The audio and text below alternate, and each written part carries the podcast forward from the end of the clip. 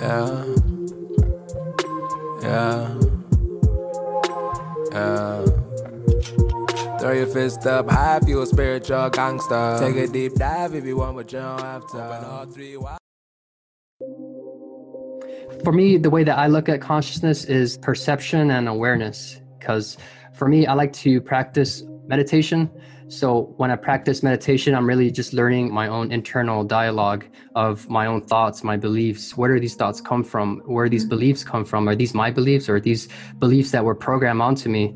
And it kind of gives me the awareness because I do feel like awareness and perception are the building blocks of altering your consciousness. And even though people do feel like, oh, I don't want to take psychedelics or I don't want to do this to alter my consciousness, but what does the shitty food that you were talking Yeah. about what does that do to our thinking? What does like the toxic people that alters our thinking? Everything that we put in our information and media those are altering our thinking. Mental slavery we become slave to our thoughts and slave Mm-hmm. to the people that are trying to put beliefs into them because a lot of the programming that we had it's called uh, social conditioning.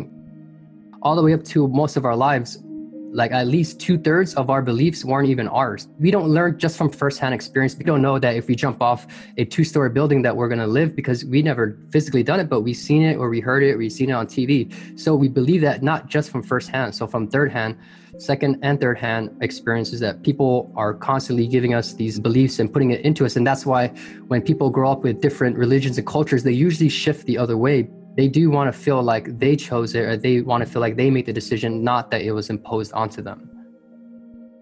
When I was juicing a lot, what I've noticed is that like before I was juicing, I would drink uh, Coca-Colas and eat pizza and I would just kind of feel like normal, right? When I'm juicing, I went on a fast and then I ate pizza. I could really feel it because I really felt like a lot of the shit that I was detoxing, you become like a sensitive wussy when it comes to like junk food. Like a cupcake could like give you like nightmares and stuff. Imagine like what that does to like the skulls and and the little kids that are eating these greasy ass foods and all these sugars and processed foods. Like what does that do to their own consciousness? Because like you don't even have them develop fully yet. Maybe later down their life, but at an early age when these kids are getting hooked on these um, sugary foods and technology and all these things, it's probably better for them to experience it a little bit later than exposed on it too early because their brains don't really fully develop yet. I like to think of it like we kind of eat in three different ways. We kind of eat more for like entertainment, which is like mm. short term, you know. We eat mm-hmm. for energy, which is more like a midterm. We also eat for health, which is more mm-hmm. longer term. And oftentimes, the most healthiest things don't really taste the best. Things that taste the best are not usually as healthy. What if we wake up all groggy? Like, what does that mean? Does that mean that something to do with the food that we're eating? We're not sleeping enough? Because our bodies and our minds are so interconnected. Sometimes our body gives you feedback.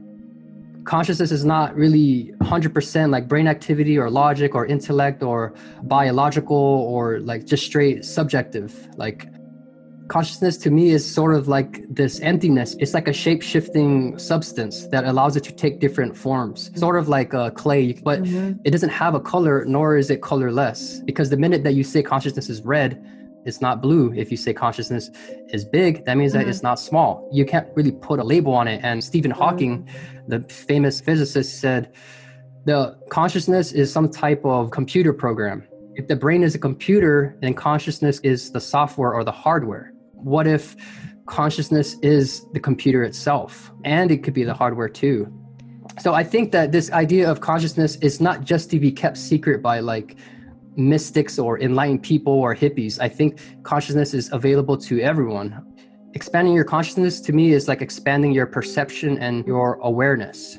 The reason why I say uh, I can't really put a finger on consciousness is because it's non-dualistic. Like concept of God and the concept of love, for me, these are non-dualistic. They're everything and they're nothing. A lot of things that we think are outside of us, like we think that like oh the universe we're separate from it. Like we think that we have planets and galaxies and then all these things that form the universe. But inside of us is a universe itself because we have our, you know, our organs, we have our cells, we have all these living things that they think that there's nothing beyond themselves because they could never really understand because they're so trapped in our own universe. So maybe that like we can't really fully comprehend what's beyond the universe because we're inside of it. We can't comprehend what's outside.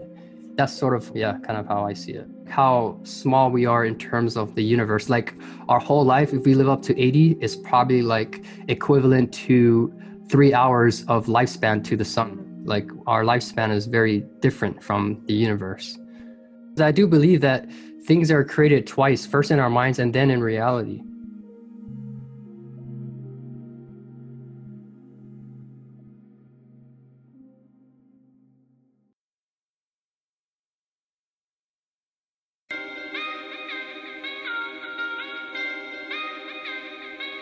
I share. Watch this. Lefty did it. Low key, I can't help it. Too much love, no selfish. Embracing imperfections, that is why I'm so damn perfect. And my heart is filled with gold, that's why I'm shining.